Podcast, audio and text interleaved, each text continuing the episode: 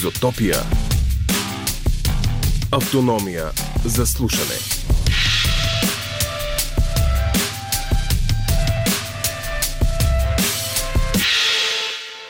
Слушате поредния епизод от подкаста на Изотопия, този път посветен по ходенето на ръба. Защо ли? Защото ще подхванем една от темите на годината, а може би и на прехода паметника на съветската армия, но няма да си говорим с протестиращи и политици, а с изкуствоведи, художници и скулптори. Ще чуете какво мисли за изкуството и жената, създала обезглавения вече войник с шпагина – Баска Емануилова. Тя е сред най-значимите български творци на 20 век, каквито са немалко от останалите автори на скулптурните групи на монумента. За Васка, но не само, ще разкажем с нейната сътрудничка Евгения Христова – Жени е отделила 15 години от живота си, за да работи редом с Васка. Ще чуете още гласовете на Петко Дурма на Destructive Creation, Иван Фунев, Секул Крумов, Александър Дяков и, както вече ви обещах, самата Васка Емануилова в единствения запазен нейн запис в Националното радио, така че надявам се да се изненадате приятно. Преди това обаче ще си припомним някои зловещи експерименти с хора. Не от бронз, от плът и кръв. Защо са се случили и какви са полуките? Игри на затворници и изследователи, токови удари и много дечица с сини и кафеви очи. В интервю с професор Емилия Алексиева, психолог и университетски преподавател. Защо избираме да ходим по ръба на бръснача? Просто се огледайте. Дете живее в кокошарник, полски крайно десен депутат изгаси свещник за Ханука с пожарогасител, а Джина Махса Амини получи наградата Сахаров за свобода на мисълта, но какво от това? след като и бе присъдена посмъртно, защото полицията в Техеран я уби от бой заради неправилно носене на хиджаб. И Наргес Мухамади от Иран бе удостоена с Нобеловата награда за мир, но не я получи лично. Тя все още е жива, обаче е в затвора. Така че, ясно ви е, има защо директно да се отправим към звуковото острие на бръснача. Внимавайте да не се порежете. Изотопия. Докъде може да стигне науката в изучаването на поведението ни? Понякога е стигала до страшни експерименти. Ще ви разкажем за два останали в историята на психологията. Експерименти поставили изследваните на ръба. Може би на ръба са били и самите изследователи, кой знае. А кой определя границите и склонни ли сме да ги прекрачим лесно? Добромир Видев разговаря с професор Емилия Алексиева от катедра Обща експериментална развитийна и здравна психология на Философския факултет в Софийския университет Свети Климент Охрицки. Според Алексиева резултатите от експериментите от преди 50 години остават валидни и днес – Пример са как изглежда все по-сериозната дехуманизация на човека и обществото. Що за зловеща завеса ще открехнем, да чуем повече за някои от най-поучителните научни опити на 20 век.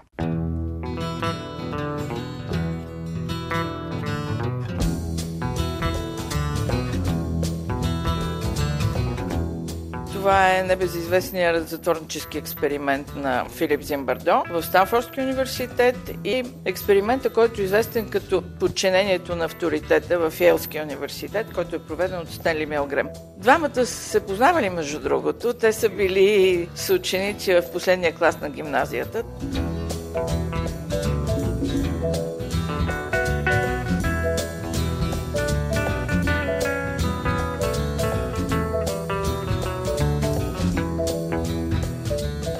Затворнически експеримент. 1971 година е проведен в мазето на Станфордския университет. Оборудван един затвор с три кили и са поканени участници, доброволци, които са разпределени по напълно случайен начин в две групи. Едните ще бъдат затворници, другите ще бъдат надзиратели. В деня, в който стартира експеримента, с съдействието на местната полиция, тези, които са в групата на затворниците, биват арестувани от домовете им, закарват ги в затвора и там биват подложени на всички тези добре известни унизителни действия. Сваляне на дрехите, оставят ги даже голи известно време с супрени ръце към стената, с разкрачени крака, докато през това време надзирателите, така да се каже, имало да свършат някакви други неща. Те не са имали право да носят бельо, обличат им някакви дрехи, подобни на нощници. И им слагат на главите по един найлонов чорап. Филип Зимбардо е преценил, че това е еквивалентно обръсването на главите.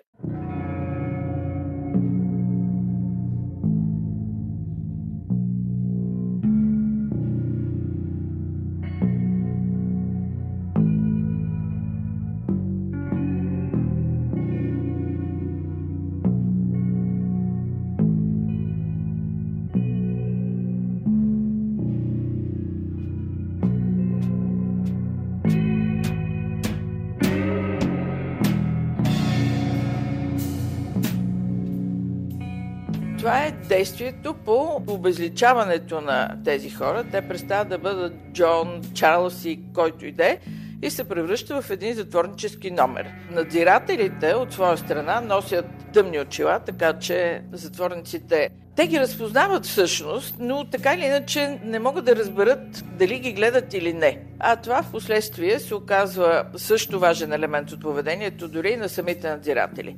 Четат им се 15 правила на затворниците, част от които са напълно безсмислени, както може да се допусне. Пример едно от тях е имаш право да пушиш само ако ти се позволи. 71 година, общо взето, пушенето не е било с позволение. Тези, които изпълняват ролята на затворници, са знаели, че във всеки един момент могат да напуснат експеримента.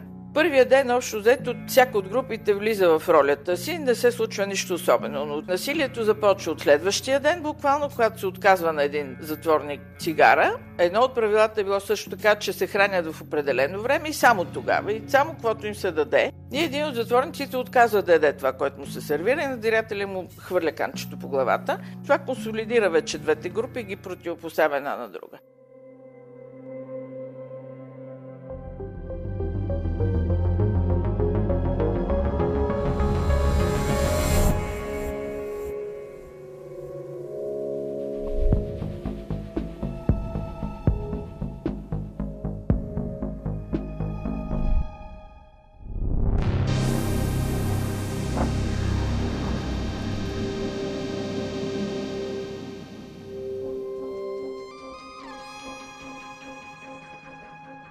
Постепенно в рамките на 5 дни това напрежение между едната и другата група ескалира и на шестия ден експериментът е прекратен по настояване на тогавашната приятелка на Филип Зимбардо и негова първа жена Сюзан Маслах, която също е виден социален психолог, която го убеждава дълго време да прекрати този експеримент, защото има голяма опасност от настъпване на трайни, необратими промени в психиката и на двете групи. Той приема да прекрати наистина експеримента. Имал е договор с издателство, в което да публикува и концепцията си, да опише експеримента, но така и не се реализира това нещо. До момента, в който, вероятно някои от вашите слушатели си спомнят, голям скандал се разразява в затвора Абу Граиб в Ирак, където се оказва, че на истински затворници са извършвани истински издевателства. Военната прокуратура на щатите започва щателно разследване.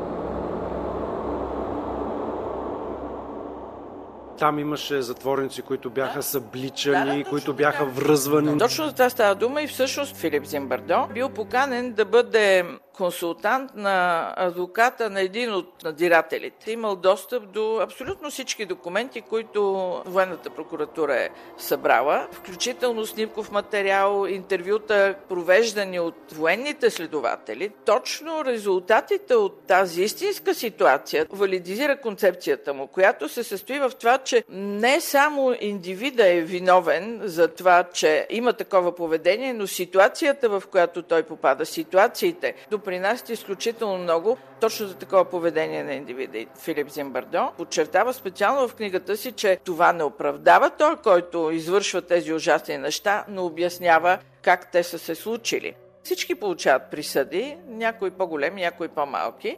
Обяснението е, всяка армия си има гнили ябълки, тези са нашите.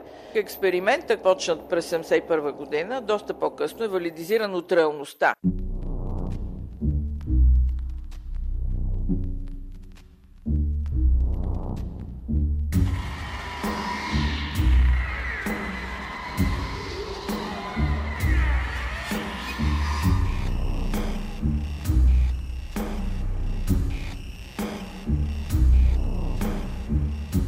Другия зловеш експеримент. На Стенли Милгрем, който е подчинението на авторитета, университета на Йейл провежда експерименти, в които искаме да подобрим паметта на хората. Експериментатора, бялата престилка, това е човека с властта в случая, обяснява на двамата в какво се състои самия експеримент. Един от тях ще бъде експериментатор, другия ще бъде изследвано лице. Експериментатора не вижда какво се случва в момента. Този, който играе ролята на експериментатора, трябва да чете списъци с думи. Изследвано изследваното лице трябва да ги повтаря. Ако изследваното лице сгреши, експериментатора го наказва с удар с ток. Има генератор на електрически ток, разделен на степени от 15 до 450 волта. 45 волта са демонстрирани на той, който ще играе ролята на експериментатор и той вижда, че това е леко гадаличкане. От 150 волта нататъка силен удар, внимание, много силен удар, тежък удар и накрая на 450 има 3 хикса само. Опасно за живота. Това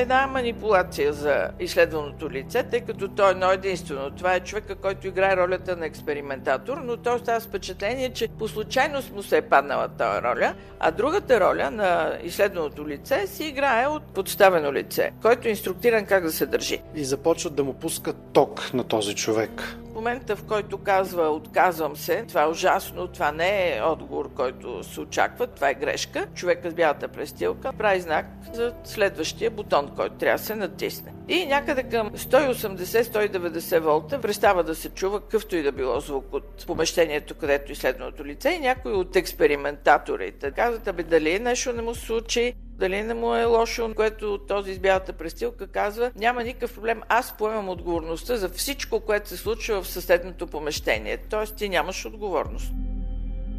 Големия въпрос е колко човека биха натиснали последния бутон. 450 волта. Имало ли е такива, които са натиснали 400? Ще останете изненадан. Аз си дадах труда да проверя точно какъв е процента. Стенли Милгрем е разговарял с една група психиатри. Все пак това са хора, които се занимават с патологията на човешкото поведение. И въпросът е бил според тях колко човека биха натиснали последния бутон. Отговор е бил около 1%.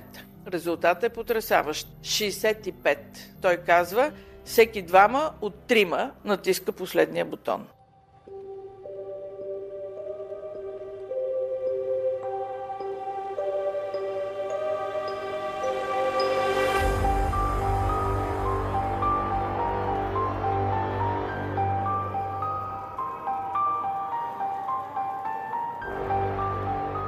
Казваме, че това е зловеш експеримент, защото... Ами, защото хората са готови да причинят болка 450 волт. Експеримента на Стенли Милгрем е коментиран в тая перспектива. Самия Филип Зимбърдо изучава ситуационните водещи фактори в превръщането на едно нормално човешко същество, които сме всички ние, в дяволско изчадие. Това, което той нарича ефектът Луцифер. Може човек и да не оцелее в този експеримент. Може и да поемеш отговорност да отнеме живота на човека в един експеримент, в една такава глупава ситуация. Многобройните повторителни експерименти. Много други страни е направено като най-малък процент натискащи последния бутон има в Австралия. 27 или 28% са били там. Освен това, самия Милгрем променя някои от променливите, които участват в тази ситуация, като има две ситуации. Докарва натискащите последния бутон до 90% в единия случай, а в другия случай ги сваля на 10%. Кога? До 90% ги докарва тогава, когато този, който е в ролята на експериментатор, бива сложен в част от обучаващ екип, който се занимава с тази изключително важна задача, как да накараме хората да помнят по-добре. Тоест ти не си сам като част от екипа, той е заинтересован екипа да си свърши работата и тогава вече процента скача. Кога намалява процента? Тогава, когато се въведе човек, който обаче се възпротивява на това нещо много категорично. И когато учителя има подкрепата на бунтаря, когато вижда, че е възможно и друго поведение, процента пада на 10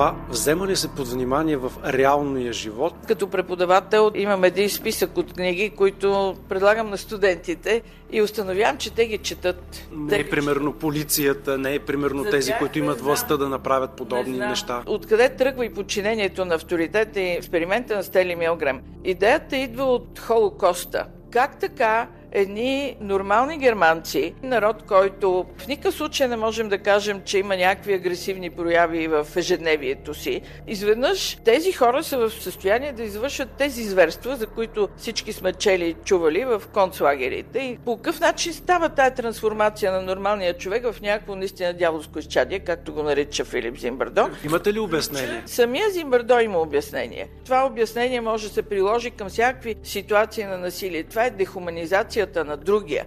Другия престава да бъде човек. Той е по-нише същество. Следователно, като е по-нише същество, той няма нужда да бъде предпазван, няма нужда да се отнасяме към него като към себеподобен.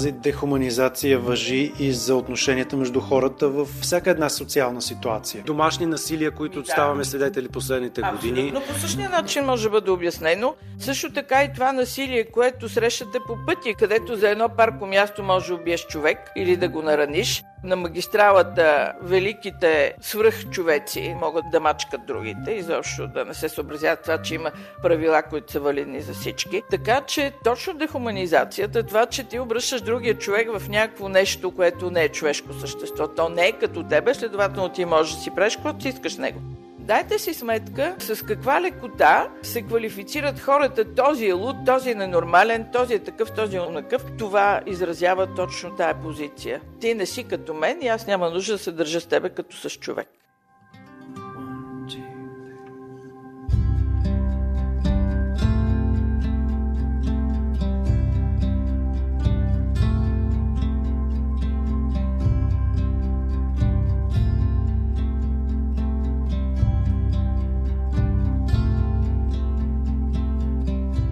Ще ви разкажа за тази учителка, която без да е психолог, но иска в някакво малко градчек, в Шатите, да покаже на децата какво означава да си жертва и какво означава да си насилник. Това са малки деца, някъде 4-5 клас. И тя казва на децата, от днес децата с сини очи са привилегировани. Те са по-добри от децата с кафяви очи. Могат да си правят каквото си искат. Тоест за тях въжат други правила, за децата с кафяви очи не въжи това.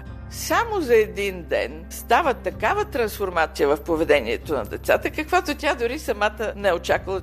На следващия ден им обръща ролите и казва, аз също съм допуснала грешка, не е точно така. Децата с кафяви очи са привилегировани. По същия начин за един ден тотална промяна в поведението на кафявооките деца. Е, най-накрая са приключили с хепи енд, нали, с анализ на това какво означава да си жертва. И... Този експеримент зловещия, с който започнахме, не е невъзможно да се случи на всеки от нас. Възможно е, защото човек не знае в каква ситуация ще го постави съдбата. Трябва да си даваме сметка за това какво се случва в една конкретна ситуация. Би трябвало да сме в състояние да мобилизираме някакви вътрешни сили, които да ни дадат възможност да преценим кое в случая ни запазва като хора, да не си позволяваме да дехуманизираме себеподобните. Това е най-голямата опасност, според мен.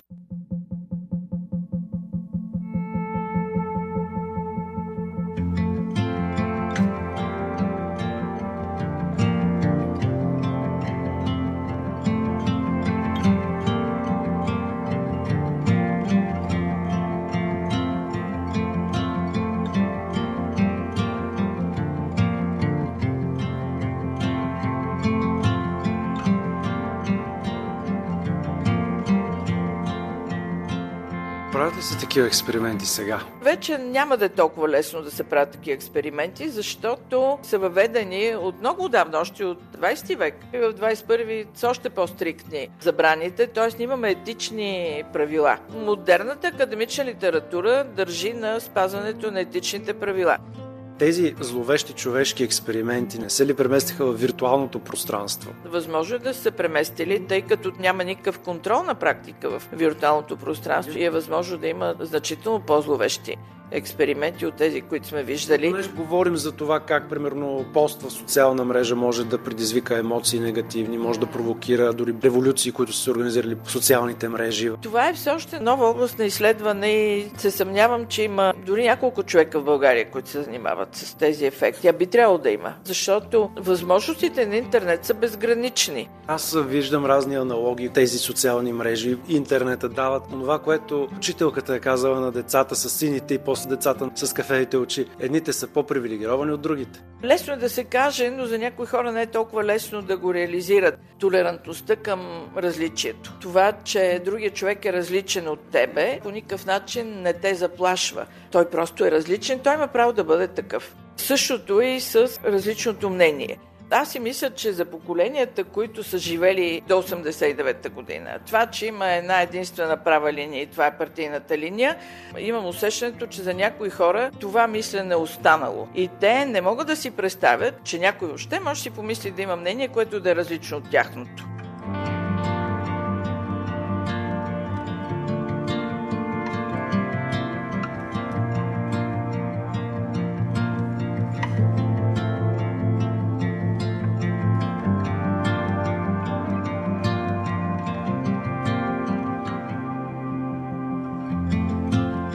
Да дадеш правото на другия да има различно мнение. И най-важното да изслушаш аргументите му с цялото внимание, защото пък може и да чуеш нещо важно и нещо значимо. Госпожо Алексеева, какви изводи можем да си направим от всички тези примери, които дадохте? Да бъдем хора 24 часа в денонощието, 7 дни в седмицата, да се отнасяме към другите хора като към себеподобни, защото всяка дехуманизация на другия човек неизбежно води до насилие върху другите хора и до социални проблеми и промени също на ниво общество.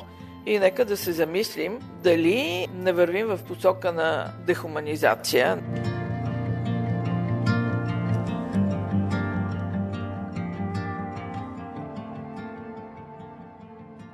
Изотопия. Територия на свободните и спонтанните.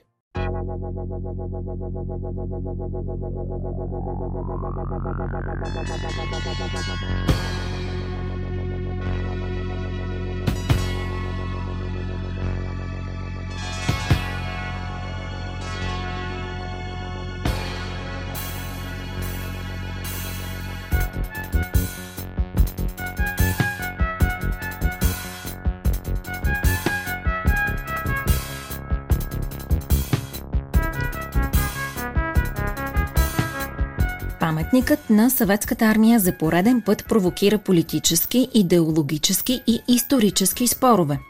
Такива има от началото на прехода. За един от първите обществени разговори ще ви припомня с скулптура Александър Дяков.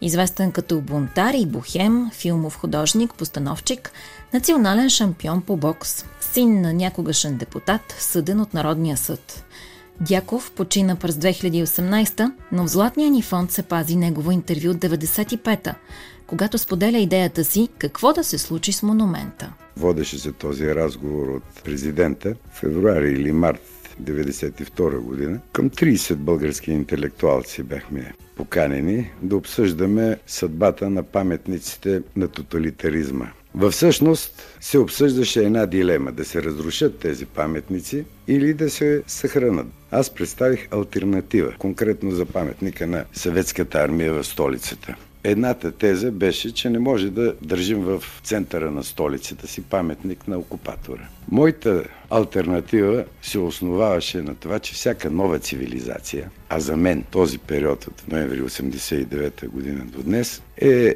именно настъпване в една нова цивилизация, един период на възраждане. Би направил един исторически паралел с покръстването, защото става дума за промяна в начина на мислене, на моралните категории. промяна на национално самочувствие, се обърнах към 10 Божи заповеди. От тази идея идва и пластическото решение. Ако ние рушим паметниците, ще останем без памет.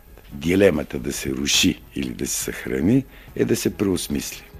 Александър Дяков прави и важно уточнение преди да обясни защо иска да постави на паметника на съветската армия Христовата ръка. От всички изкуства само две архитектурата и скулптурата са с много стеснен диапазон жанров само утвърждаващи изкуства, при които не присъства отрицателен образ. Можеш да направиш паметник на страдащия, но не и на палача или мъчителя. От тук великолепната историческа възможност да се съпоставят два идеала, два начина на мислене. От една страна агресията, издигналия като върхна точка на паметника уред за убийство завоевател и придружаващите го, поставени по-низко от него, приветстващи го окупирани или роби, които носят на ръце и бъдещото поколение, голото бебенце, обречено на същата подчиненост да се съпоставят с благородството на Христовия жест на всеопрощението и на обединението. Ние сме малка нация, ако не ни обединят човешки и национални идеали, ако останат омразата и насилието, ако всеки отмъщава на предшественика си, който му е причинил зло, ние бихме се самоунищожили. Идеята за трансформация на Дяков не намира отглас нито през 90-те, нито по-късно, когато отново я предлага.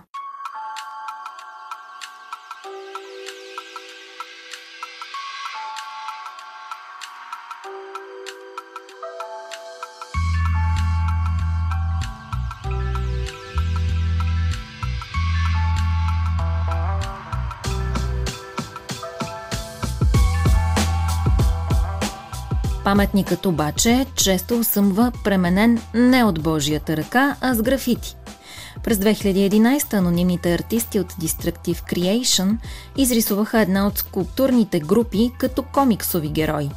Маската, жокерът, върколакът, дядо Коледа, Супермен, клоунът Роналд на Макдоналдс, Капитан Америка, помощникът на Батман Робин и жената Чудо бяха обединени от надписа в крак с времето – Година по-късно върху войниците се появиха маските, символизиращи хакерската група Анонимните. След още 6 месеца няколко от фигурите се събудиха с качулки в подкрепа на посираят. В деня за почет към жертвите на комунизма, 1 февруари 2013, три от лицата им бяха отсветени в бяло, зелено и червено – на 21 август същата година бившите супергерои и още по-бивши съветски вече бяха в розово и се извиняваха за потушаването на прашката пролет през 68. 2014 дойде ред на цветовете на украинското знаме в подкрепа на протестите, отстояващи европейската ориентация на страната и против незаконната анексия на Крим от Русия. Периодично през годините по паметника се появяват различни графични послания.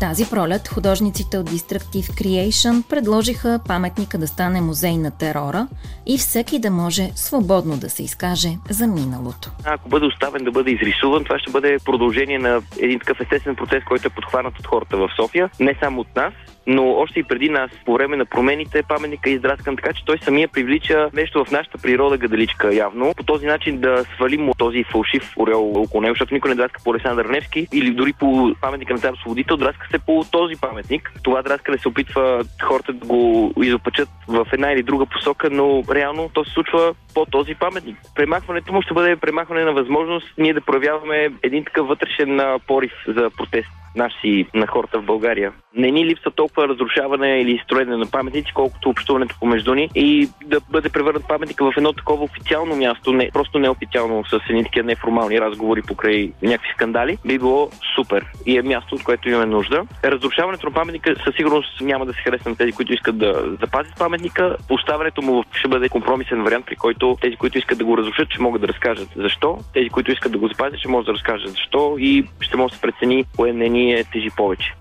от Destructive Creation са убедени, че музей на терора ще привлича и младите.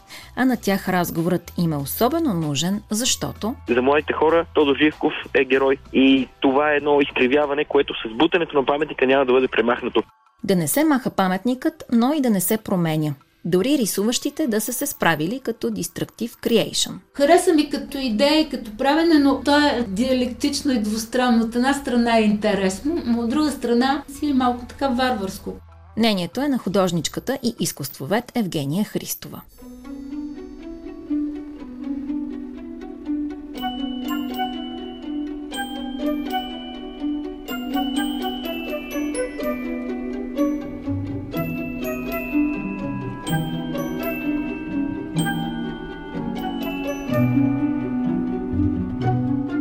Евгения е на 70. 15 години от живота си посвещава на Васка Емануилова, за да инвентаризират творчеството на последната и да подготвят дарението, с което София ще се здобие с филиал на Градската художествена галерия през 84-та. Васка е сред скулпторите на паметника на съветската армия. Не, основните търсения на една от най-значимите българки в скулптурата не могат да се обвържат точно с този паметник. Тя прави много женски тела и портрети – но е факт, че заедно с Мара Георгиева са автори на най-високата група на монумента. Тази с войника, работника и майката с дете. Същият двойник с автомат, чиято въоръжена ръка първо бе махната във вторник вечерта. А днес вече е и без глава. И не, оръжието не е и не беше шмайзер. Не може съветския войник да размахва за победата немско оръжие. Това е шпагин. Детайлите са важни, ще разберете, ако слушате до край. Но нека да се върнем към началото. Онова начало на нашите герои. Евгения среща Васка като ученичка. На нейната правилница дъщеря беше моя съученичка и попаднах в нейното ателие, така че аз имам много дълга връзка с нея. После тя ми помоли и сътрудничи за осъществяването на нейната галерия на улица 6 септември номер 9, която сега е пицария и тя позна в едно интервю, че някой ден галерията ще я направят на бар.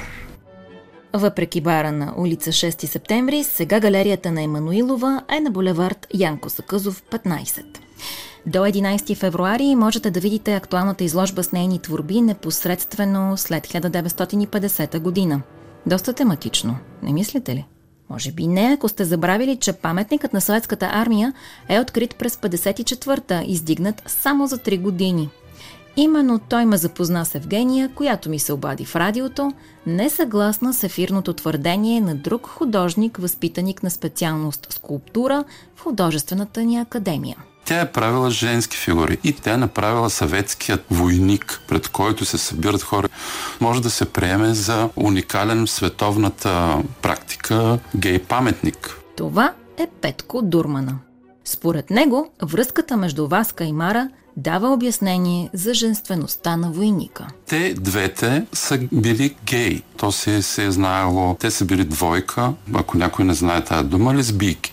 Интервю провокирало Евгения да ме покани в дома си сред картини, книги и спомени. Намери ме около 4 месеца след Дурмана. Когато се запознахме, не подозирахме, че само след дни паметникът, провокирал десетилетни спорове, ще бъде скоростно демонтиран. С Евгения и останалите хора, които ще чуете, няма да ви разкажем историята като в новините. Няма да има политици, нито протестиращи, от която и да е от двете страни на тази барикада – ще говорят само хора на изкуството. Историята ни е за трудното отделяне на черното от бялото, защото нищо в живота и творчеството не е нито само едното, нито само другото. Знаем го на теория изключително добре, а на практика на практика няма лесни обяснения. Васка Мануил и Мара Георгиева са били лесбийки и сексуална двойка. Нито са го криели, нито някой ги е преследвал за това. Живееха на един и същия адрес, една на друга. Не са имали никакъв проблем и никой не ги е закачал по тази линия. То си е било тяхното естествено състояние. И то според Евгения не е могло да измени колективния труд на цяла група от скулптори и архитекти. Паметникът е правен точно от колектив, той е цял ансамбъл и няма напред нямаше да го приемат и да го одобрят, ако двете дами са водещи и си налагат визията на целия колектив. Или който и да е от да, скулпторите, това, които са работили не, по своите това, си части. Това, това е невъзможно. От друга страна, Той, ако се беше загледал в другите части от този ансамбъл, в релефите, които са правени не от лесбийки, те са също толкова меки и женствени, колкото и скулптурите на Васка Емануил и Мара Георгиева. Начина на образуване на формата в скулптурата тогава е такъв академичен, натуралистичен и всички фигури са достатъчно меки. Така че това е абсолютно сетивна грешка.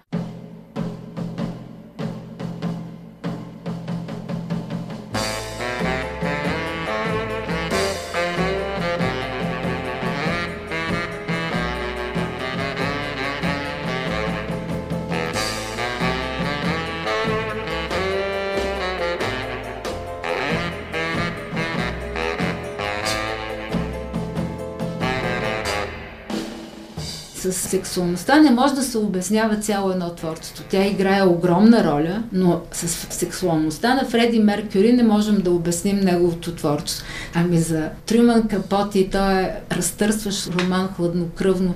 И той няма нищо общо с неговата сексуалност. Той е такава остра и твърда гражданска позиция. Че няма на къде повече. А на къде по-далече ще поемем с Евгения Христова? Първо ще послушаме музика от филма Кабаре, пак после ще му мислим. Изотопия.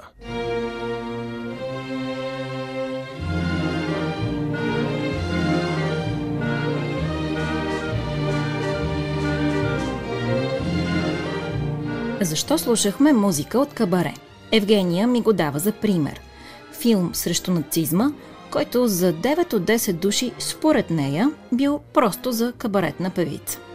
Естетика, която не работи нито в киното, нито в скулптурата. Прилича си, значи е хубаво. А скулптурата има това нещастие, че е най-конкретното изкуство. Зрителя, който не е обучен да възприема естетиката и правилата на пластичното изкуство, той не я разбира. Той чете само темата или сюжета етикет. В София познавате пластиката на Георги Чапкънов, Славейкови. В нашия квартал фигурата на Радой Ралин. Георги Чапкънов, грамотен скулптор, умее да конструира една фигура по чисто пластически, а не имитативен начин и после да украсява с такива малки барокови елементи. В краката на Радай Рален се върти една котка. А вие знаете ли защо има котка? Не. Той когато срещаше тук из квартал, аз все пак съм му съкварталка и го помня и сме си разговаряли на различни бакали. Той казаше, мокриш ли котето?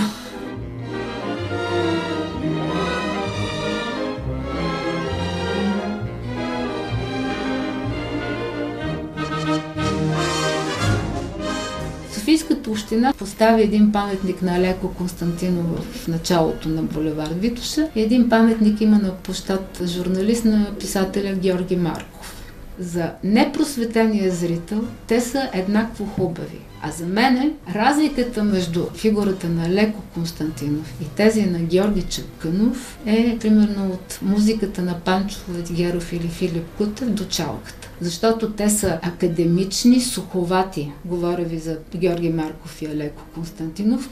И това, което аз не мога да си обясня и това, което най-много ме възмущава, е, че Софийската община иска да демонтира един паметник, който е наистина реалистично академичен, суховат, и същото време поставя паметници в същия този соцреализъм и догматичен, който е трябвал някъде до 60-те години. И ще ви дам още един пример.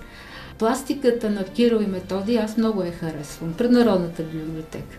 Владимир Геновски е участвал и в паметника на съветската армия и паметника на братята Кирил и Методи е негово дело. И този на Кирил и Методи, макар че е много малък, той е 10 пъти по-добър от паметника на съветската армия. Това са едни неща, които човек трябва по някакъв начин да се опита да ги разбере, но се иска и образование.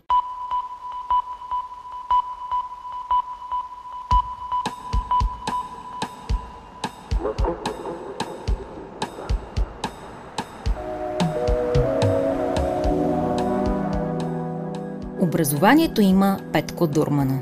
Той пък твърди, че няма соцреализъм. Това е пропаганда. То не представя живота такъв какъвто е, а живота какъвто трябва да бъде според директивите на партията. Съветската пропаганда беше яка и дървена. И ние си знаехме кое е пропаганда и си правихме други неща.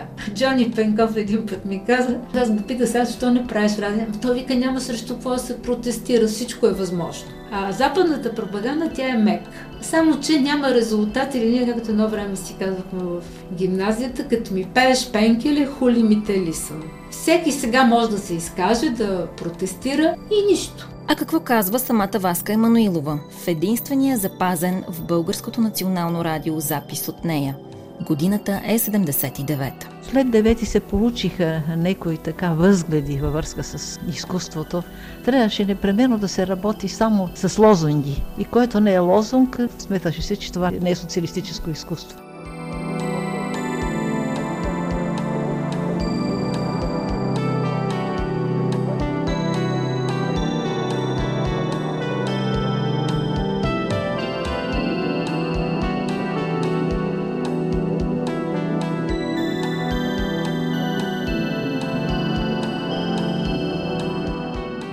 За едно обаче и Петко и Евгения, въпреки задочния спор, ще се съгласят.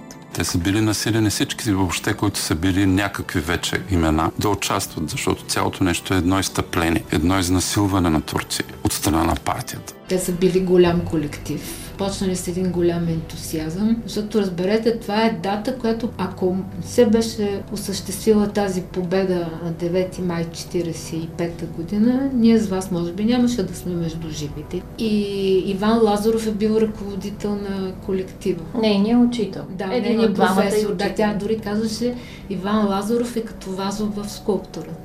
А защо го сменят? Непрекъснато се намесват едни партийни другари, които, разбира се, нищо не разбират от тези неща, а самия колектив е бил от нашите най-добри автори. Борис Ангелушев, Любомир Далчев, Владимир Геновски и така нататък.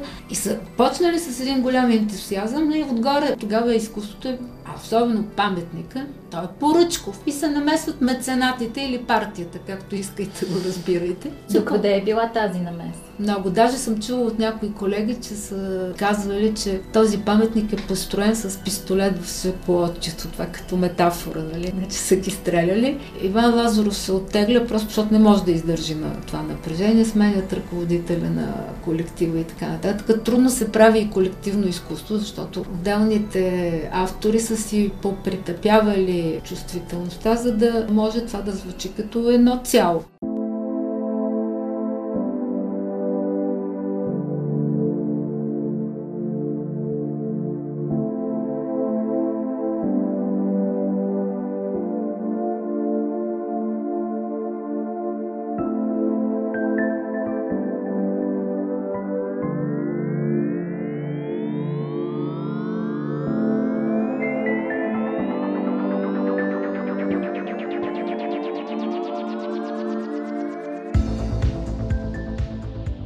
Лазаров, спомня си Васка Емануилова, не е критикуван само от партийци.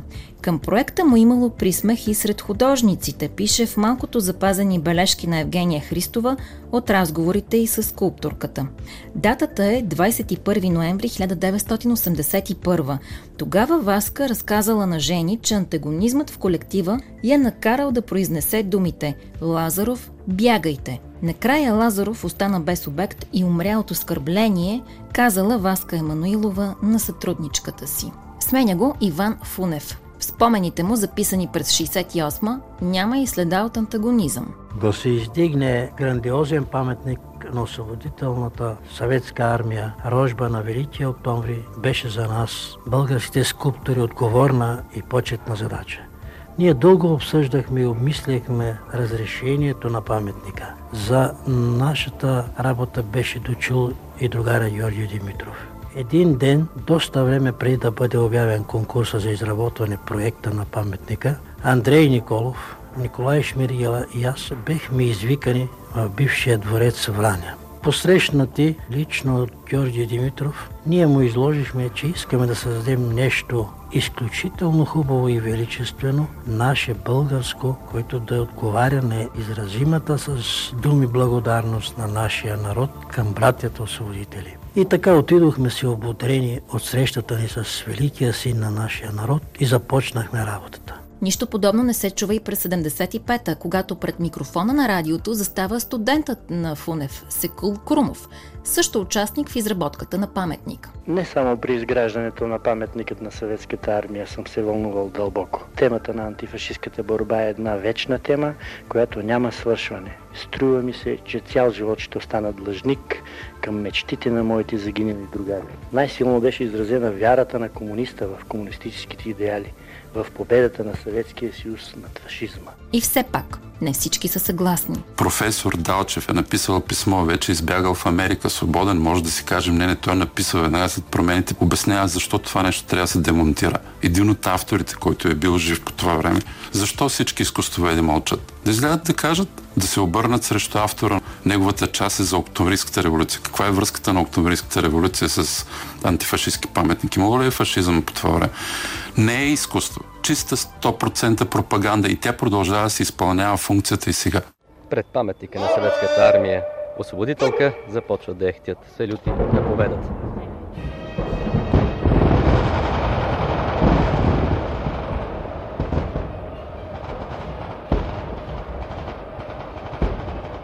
Документален запис от 9 май 1985 Писмото на скулптора Любомир Далчев е изпратено до вестник Труд през 93-та, но е публикувано едва през 2004 Ето част от него. Печата пък и устно комунистите се стараят с различни доводи да убедят нашата общественост да не се подава на своите чувства и възмущение и да си запази паметниците, построени през времето на комунистическата диктатура. Доводите – тяхната голяма естетическа стойност и принос към българското културно богатство. И с това се изчерпа въпросът – Изпускат се обществени проблеми, от които зависи резултатът. Какво увековечават тия монументи? Националното самочувствие и гордост? Първо трябва да помислим за моралното право на защитата и тогава за тяхната художествена стойност, ако я имат. Още с идването си на власт, комунистическите лидери побързаха да изявят своята голяма благодарност и още по-голяма сервилност и подмазване на узурпатора за подарената им власт и подкрепа – Паметниците на съветската армия и на съпротивата станаха задължителни за всяко селище, а същите тези лидери с настървение рушаха нашето минало и култура. С какво морално право колегията от номенклатурата и техните привърженици защитават тези изградени паметници, с които искаха да утвърдят и да напомнят с присъствието си неправдите и униженията, които българският народ трябваше да понася и търпи. Дори ако художествените достоинства на творбите по паметниците са много големи, това не е мотив паметникът да остане. Редно ли е на нашата българска земя още да стърчат паметниците, жалони на робството и жестокостта, на неправдите и униженията, на страха и подозрението?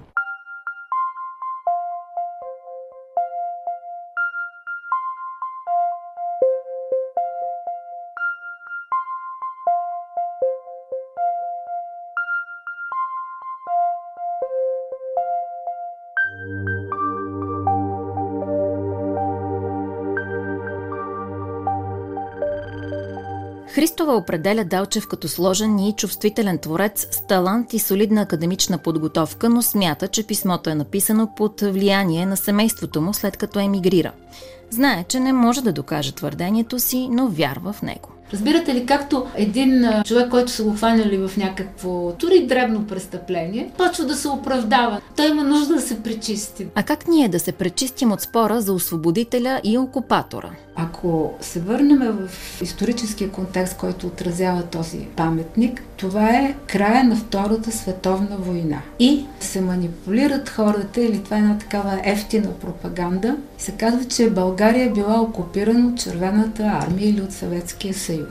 България е окупирана, но цяла Европа е освободена и окупирана от Штатите, Англия и Съветския съюз. Освободена и окупирана.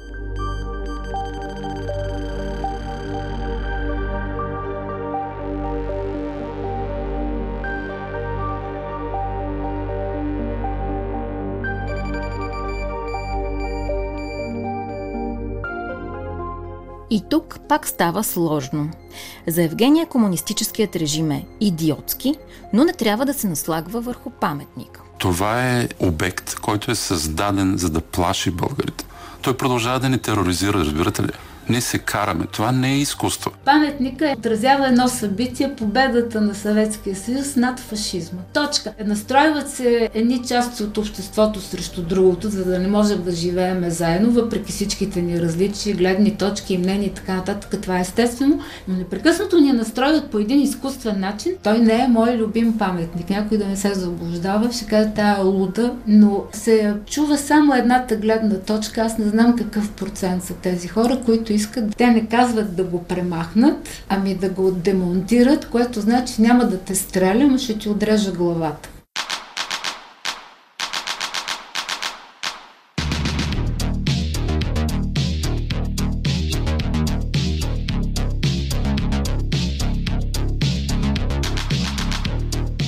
Къде тук са творецът и неговият стремеж, а защо не идеал? Това малко не, не ми е уяснено.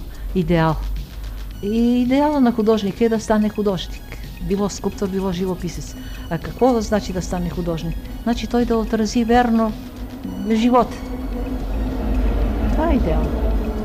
Ние отново бихме си изрисували фигурите като супергерои, но няма да имаме нищо против да бъде драскано отгоре от всеки, който иска. Много бихме се радвали да нарисуваме войника на върха като Супермен. Започне ли един творец да ги прави нещата на изуст, той става условен. Когато взима нещо от живота, той винаги е разнообразен.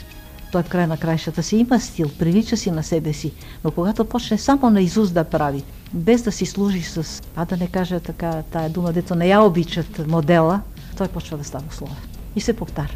Васка Емануилова, която не обича повторението, работи в ателието си тихо и кротко, слушайки трамвая. Родена под щастлива витлемска звезда на 25 декември. А има имен ден на 1 януари. Така, така че ако може да я поздравиме. Ще я поздравим, разбира се. А после ще ви разкажем повече за нея. Изотопия. Територия на свободните и спонтанните.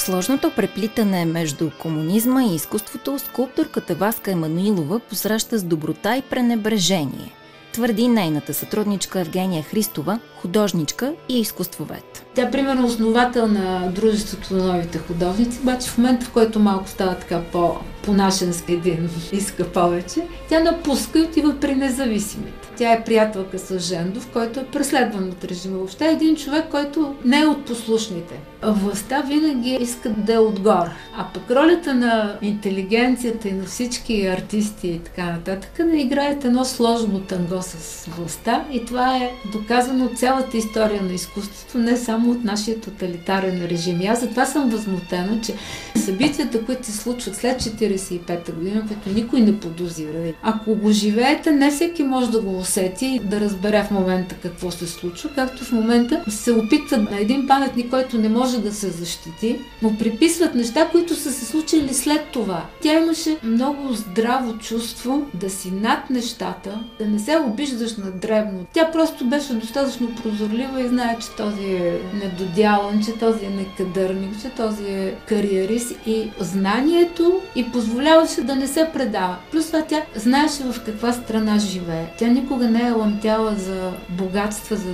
да бъде прислуга. А работеше в едно дюкянче, което е на улица Царо Ивана Сен 46. Преди девети в това дюкянче работила и след девети в него. Без туалетна и само с една чешма. Беше приятелка с Кирил Петров, който да. също, понеже не рисува в стила соцдогматизъм, просто беше отхвърлен, той се изкарваше хляба като учител. Но не, въобще не и пукаше, нали ви казвам, хем лесбийка, хем приятелка с отхвърлени И си спомням, че един път ми каза, значи това е било 60-те години, с Кирил Петров влизат в един ресторант на Раковски на Бият майче беше. И не са искали да им сервират, защото като ги видяли как са облечени, решили, че няма да могат да си платят обяд. А историята с каскетите от глина, които тя не прави, каква е? Тя просто на някакво събрание са им държали някакви така напътствия, партии. Партийни. И тя станала и казала, ами аз каскети от глина не съм правила. Ама самия Вълко Червенков ли някъде И не ви помня, не, помня, но сега дали е Вълко Червенков или там около трима човека, то пак ще стигне до него. Тя понеже не ламтеше за пари, за постове и тя цял живот е живяла на свободна практика. Живееше абсолютно скромно. Апартамента й беше две стаи, една кухня, дъщен плод и само книги. Работи с глина, защото глината за нея беше ефтин материал. Тя отиде на село, копае си глина. Тя от работа не се плаше. Докато ако трябва да работиш от мрамор, доста е скъпичко. Тя е интелигентна, независима и си правеше каквото си иска.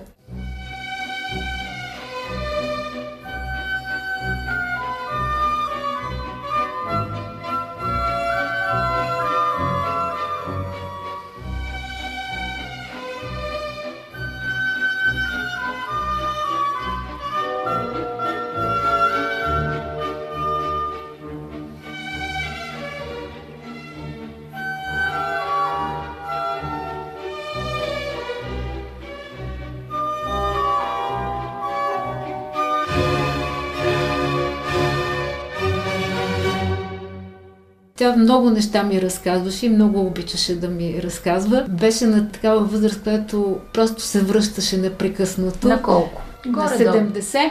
А вие бяхте на? А аз съм била на 30 или под 30. Естествено, тъпо, младо копеле. Защото Сега. Да, защото много малко неща съм си записала, това, което ми е казала. Тя разказваше страшно много неща. И все прелюбопитни. За съжаление, Евгения не успява да нарисува Васка, известна с това, че освен скулптор е любим модел на много наши художници. Защото съм хайванче. И Васка нарисува портрет на Евгения. Вече е на възраст и сама знае. Няма да се справи така, както иска. Често казваше, аз другите мога да излъжа, себе си не мога да излъжа. Като скулптор, разбира се.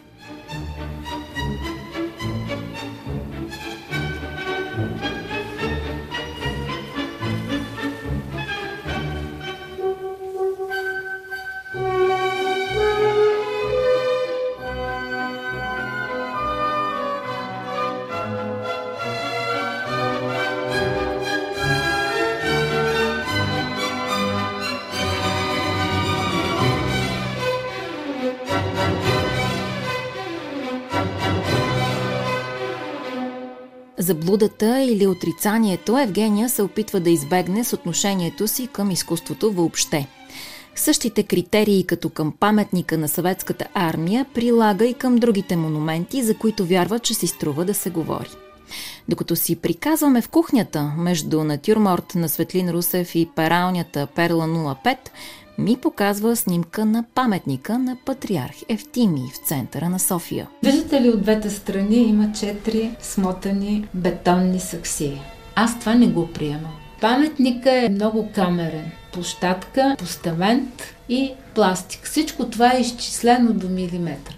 Тези сакси влизат в пространството на паметника и му отнемат от монументалността и просто се влиза в тъканта на произведението, без то да е заградено, нали? докато една картина има рамка и се казва аз съм от тук до тук. Това цялото пространство Така. паметника си е едно пространство на паметника и на Марко Марков, който го е създал.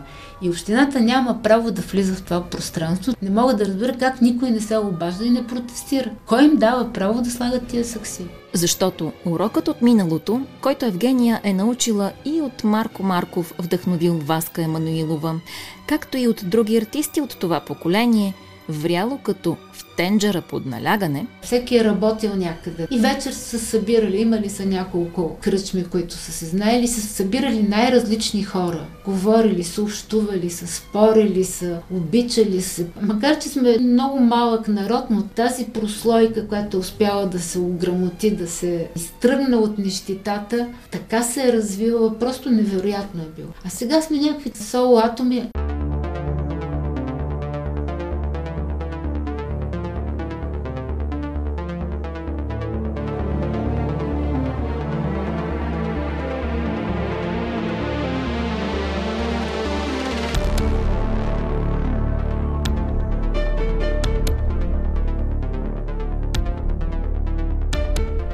Паметникът на съветската армия ще бъде демонтиран. Кой как ще го реставрира? Кой ще вземе парите от обществената поръчка? Къде ще се съхраняват скулптурите? Къде ще отидат после? Опасни ли са пукнатините по фигурите? И защо те си заминават, но остава постаментът? Няма ли така и хората, които искат паметник, и тези, които не го искат, да останат с пръст в уста? Много въпроси се натрупаха в последните дни. Има си галерия, а защо има си тази директор. история за историята и идеологията я няма историята на изкуството? Защото... Ако излезем с вас двамата сега и питаме, а знаете ли какво е общото между вас, Емануилова и Мара Георгиева с паметника на съветската армия, колко според вас ще ни кажат, че знаят? Николко. Няма как един процент да знаят, че... Много дълго трябва да обикаляме. Много и пак казвам, трябва да намерите някой, който се занимава с това. Дали да е завършил скулптура или да се занимава с изкуствознание. Защо го няма изкуството в този дискурс? Това са два въпроса. Музеите са образователни преди всичко институции. Музеите и галерия Васка и Мануила не са свършили образователната роля. Защо Изкуството... преди скулптурите да стигнат до който и да е музей, такива каквито са от десетилетия, не са ни познати като такива, а не като обект на исторически, политически и идеологически разговор.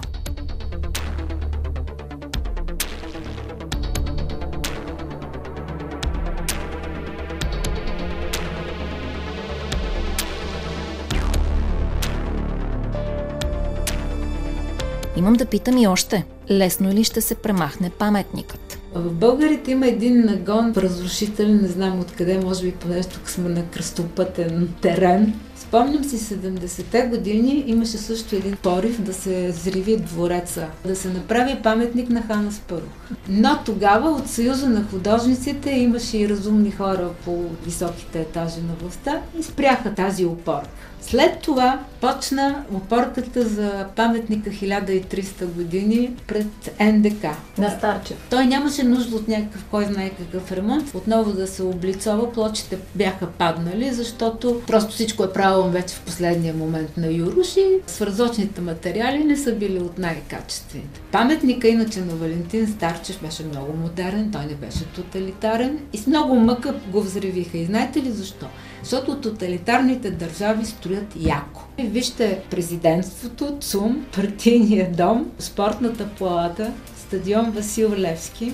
А вие ходили ли сте до Синеморец? Там, преди да влезете в Синеморец, има един голям железен мост над устието на река Велека. Той е строен от фашистската армия, временен мост, 44-та е строен. Искате да ми кажете, че продължава до ден днешен да до си е ден там? днешен и временния мост издържа на всички тия наводнения и така нататък. И нищо му няма. И се използва. Тесничък е, ама държи. Освен, че за тотален демонтаж ще се искат усилия, а очевидно и ще е скъпо, паметникът пропусна шанса да се превърне в доходоносен и атрактивен музей, както си представяха от Destructive Creation. Те имаха различни сценарии какво да стане с парите от билети. Но най-красивият вариант е парите да бъдат върнати на наследниците, на хората, от чието заплати е отрязан някаква сума на месец, за да бъде построен. Защото паметника се води построен с доброволни дарения, които в онова време всички може да си представим колко са били доброволни. Вече няма да го наричаме аз паметник. Нека да кажем нещото. А... Нещото ли искате да му кажете? Ами не знам как да го наричам. Той няма статут. Има си публичен регистр на културно-историческото наследство. Той е в Министерство на културата, има институт Нинкана и всеки може да влезе, той е онлайн и да види вписан ли е този комплекс, нека хайде да не е нещото, като паметник. Той е вписан само като част от центъра, като архитектурното наследство, мисля, че там в контекста на парка, заедно с десетки други обекти. Петко Дурмана не вярва в ценността на нещото. Обаче вярва, че хората, за които нещото е паметник, хич не са нищо и имат право на своите убеждения. Те си прави, за тях е паметник, ето, затова го казвам паметник, защото за тях е да си го кажем направо, дори не обвинявам политиците. Те толкова си могат. Те, ако можеха повече, ние нямаше да бъдем най-изостаналата и най-бедна държава в Европейския съюз, нали така?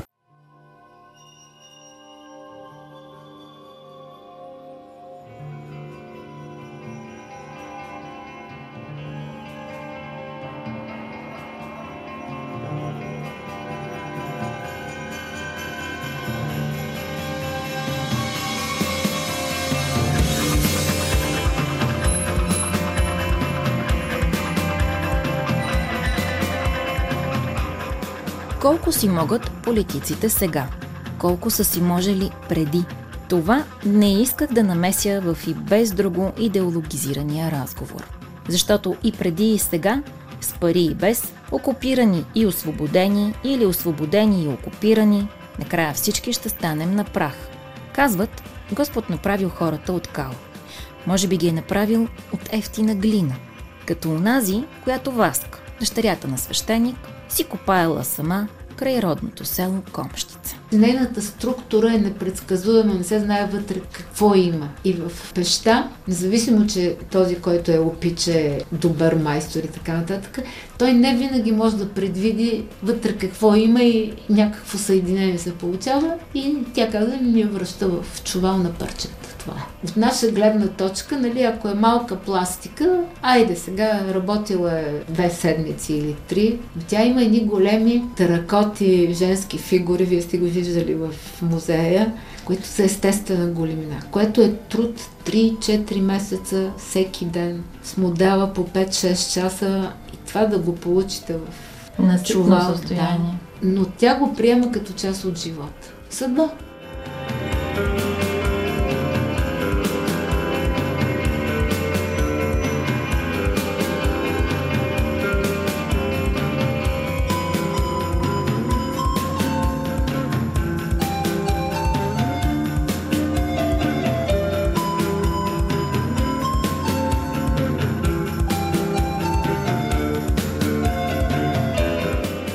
Приемем крехката си глинена съдба и да я моделираме по своя воля, доколкото можем. С това пожелание ще се разделим с вас този път.